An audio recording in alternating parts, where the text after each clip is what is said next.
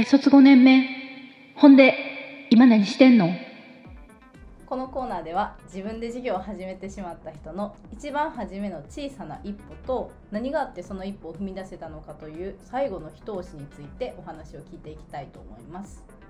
はい、では後半なんですけれども長名子さんがこう自分で起業するぞってなった一番最初の本当にちっちゃい一歩のところについてお聞きしたいんですけど、まあ、そもそも公務員を、まあ、1年弱やられてたとでそのままずっと続けてもよかったと思うんですけどそうですね。なんで辞めようって思ったんですか？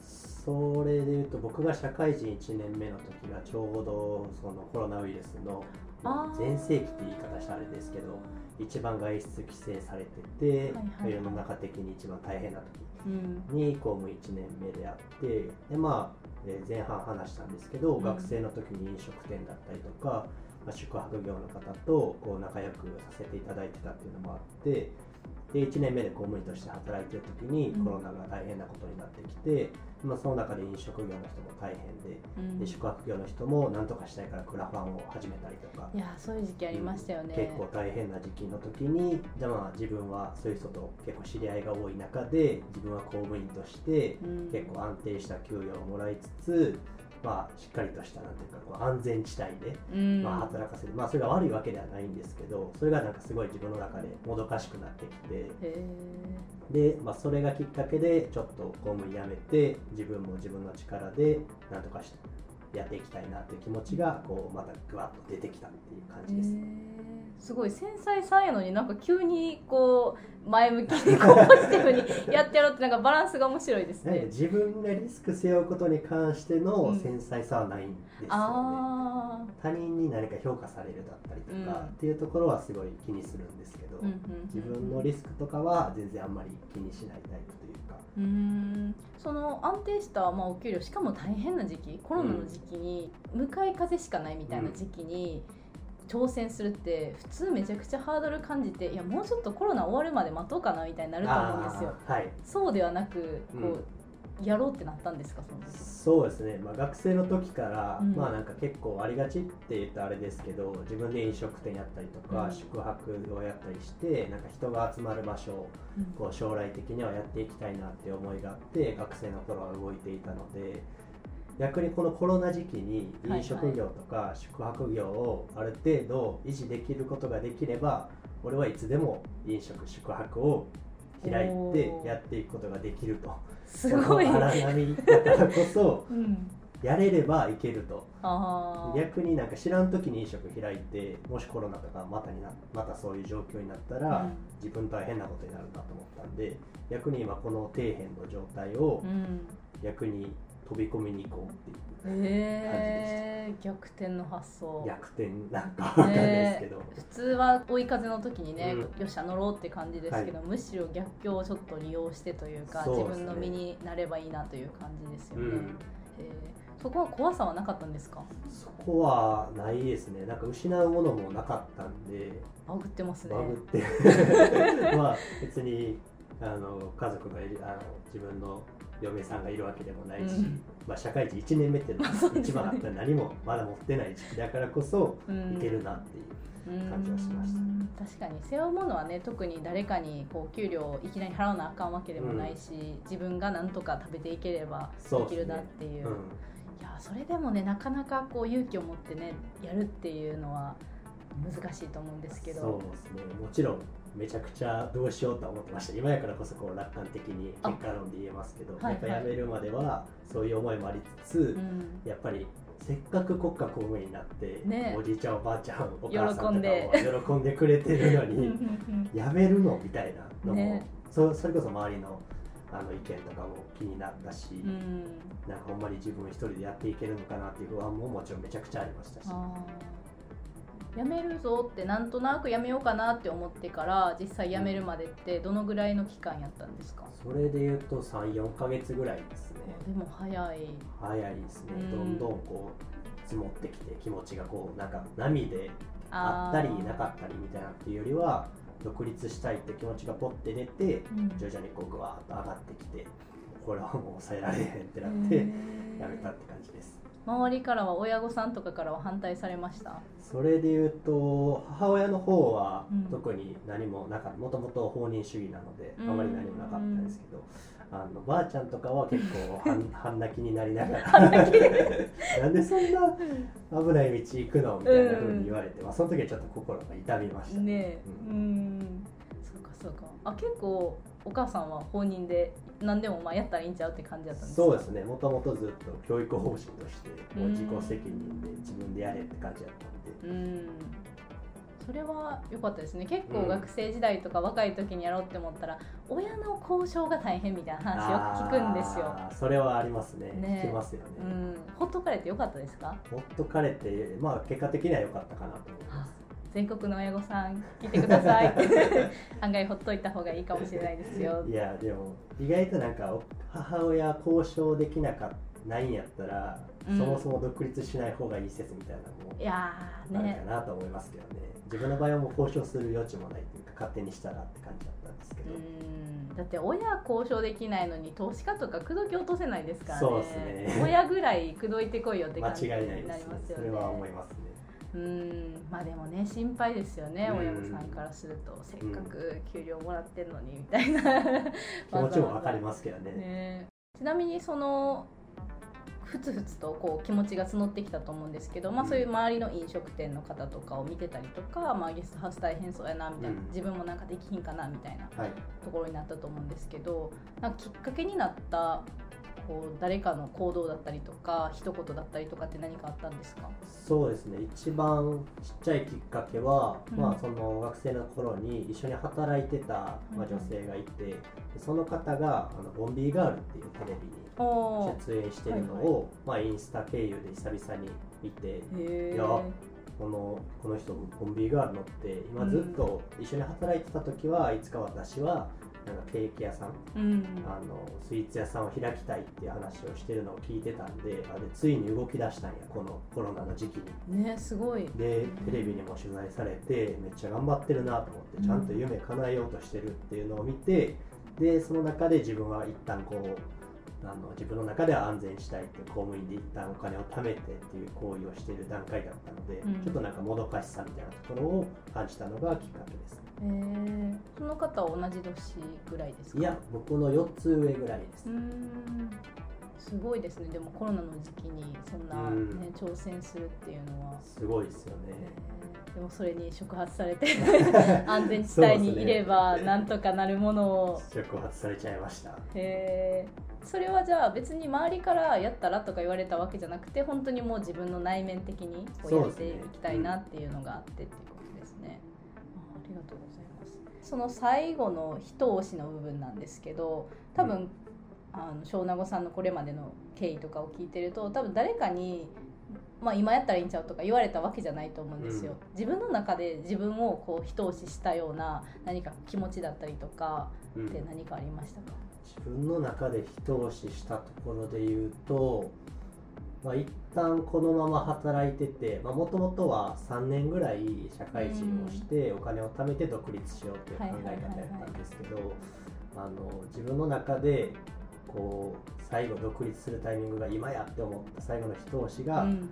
多分これ早いうちにやっとかんと結局一緒やなと思って。うん。25になって例えば、まあ、もっと長引いて30歳の時に独立して失敗したらリスク大きくなるじゃないですか、うん。もしかしたら家族がいるかもしれないし、で今何も持ってないっていうところをこう自覚して自分の中で。はいはい。で自覚したからあじゃあ今やってなったんですよね。へなんーでそれになんか失うもんって意外とないやんっていうのが気づいたのが結構最後の一押しだったかなと思います。結構なんかお話を聞いてると、まあ、いわゆるメタ認知っていうんですかね。こう自分のことを自分でこう客観視して観察する力みたいなのすごい強いですよね。ああ言われてみればそうかもしれないですね。ね。結構昔からそういう癖はあったんですか？他人値というか、まあ、他人の評価が結構気になる人間 なんで多分他人から見て自分どうなんやろって考えるのが多分結局メタ認知の得意というかそういう特性につながったのかなと思います。ん。普段からそういう自分の特性を知ったりとか何かこう、挑戦する時にやっぱり何でもかんでも飛び込んでるわけじゃないと思うんですよ、うん。なんかやっぱりいろいろ考えたりとか、はそういう時って何かこう自分で考えるためにやってることとかってありますか？そうですね。やるかやらないか決めてる判断基準の一つとしては、このまあ大体2つぐらい選択肢あると思うんですよ、まあやるやらへんっていう選択肢がある中で、どっちが大変かっていうので判断してるですね、へそれで言うと例えば公務員辞めて飲食店やった方がやばいしんどいじゃないですか、うんうん。なんでやるあ大変な方をやるんですか？選ぶっていう感じの軸は一個持ってますね、あー。それはなんでそっちを選ぶんですか？なんか高校の時の担任の先生がそれを言っててでなんかすごいそれが僕に響いたんですよ。へえ多分僕の周りのクラスメイト誰も響いてないと思うんですけど。刺さったと。僕がガンと刺さって、ん。でも確かにしんどい方を選んどいた方が絶対いいよなと思って。うーんなんでしんどい方を選んだ方がいいかって言われると、うん。なんでかって言われたら意外っちゃ分かんないんですけど、まあなんか人生難しい方が面白いかなってお思っーたんですよ。簡単なゲームよりはある程度ある程度の難易度があるゲームの方が面白いじゃないですか、確かに。何でもねすぐクリアできるものよりも。うーん。すごい。そっかそっか。ちなみになんかこう今事業に関してもうちょっと話を深掘っていけたらなと思うんですけどはい。今2つやられてるじゃないですか。はい。週業務委託で週5ぐらいで働いてる会社と自分の事業があると思うんですけど、はい。どういう住み分けをしているのかもしくは今後どういうふうに分けていきたいなみたいなのってなんかご自身の中でありますか？そうですね。自分の中では、まあ、後々は自分で作った商品だったりとか、うん。サービスだったりっていうところで、まあ、しっかり、えーとまあ、お金を稼いでいきたいなと思っているので、うん。えーとまあ、今週5で業務委託させてる方は、まあ、クライアントワークとして、うん。まあ、しっかり貢献しつつ、うん。えー、と自分の会社の方では、まあ、自分で作ってるコーラだったりとか、うん。っていうところの自社サービスとか自社製品っていうところをしっかり育てていきたいなと思って今やって動き出したところです。あなるほど。ちなみにそのコーラはどこかで買えたりするんですか？まあコーラはまあインスタとかで買ってもらえるのと、はい。あとはまあ合同会社リビンが田辺の会社なので、はいと田辺のエンプラスっていうあ紀伊田辺駅の前とか、はあとは本宮町っていうところのシュークリーム屋さんとか、まあ、シューっていうシュークリーム屋さんがあるんですけどそことかにあそれこそさっき話に出てきたあ。ボンビーガールに出てたシュークリーム屋さたんの人のお店に置いてもらったりとか、へまあー詳しくはインスタを 見てい。ただければ。はい、えーがとうございます。ちなみにインスタのアカウント名は？インスタのアカウント名はナゴコーラって調べたら出てくると思います、名護コーラでじゃあインスタで調べてください、お願いします。ちなみにと飲食店とかにも卸したりはしてるんですか？そうですね。今どんどんこう卸していただいてるお店が増えてきてる状況で、うん。まあ、どんどん募集中って感じです。あわかりました。実はね私があの紹介した喫茶店でもちょっとこの夏とかにあのぜひ名護コーラを置けたらなっていうようなことを考えております。お願いします。はい。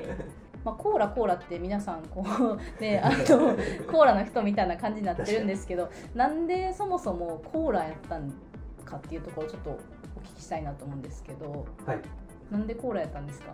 なんでコーラかっていうとまあめちゃくちゃ短く言うと自分が和歌山好きでうん。で和歌山って柑橘系有名はいはいはいはいでその一方で僕はめちゃくちゃコーラが好きなんですよ。あへえでえーっとなんでまあなんとかはこのめっちゃ好きな2つを組み合わせてできたのが和歌山のクラフトコーラがそれをまあ簡単に言うとそういう経緯でできたっていう感じです。ねどうですか？反響は？反響はそうですね。美味しいってイベントとか出店するとこうコップで提供させてもらうんですけど、美味しかったからやっぱ瓶買って帰るわって言ってもう一回来てくれたりとか、うん。結構周りとかも思った以上にあのサポートしてくれる方が多いです、うん。炭酸で割るやつですよね。そうですね。シロップとしてはいはいはい販売してます、うん。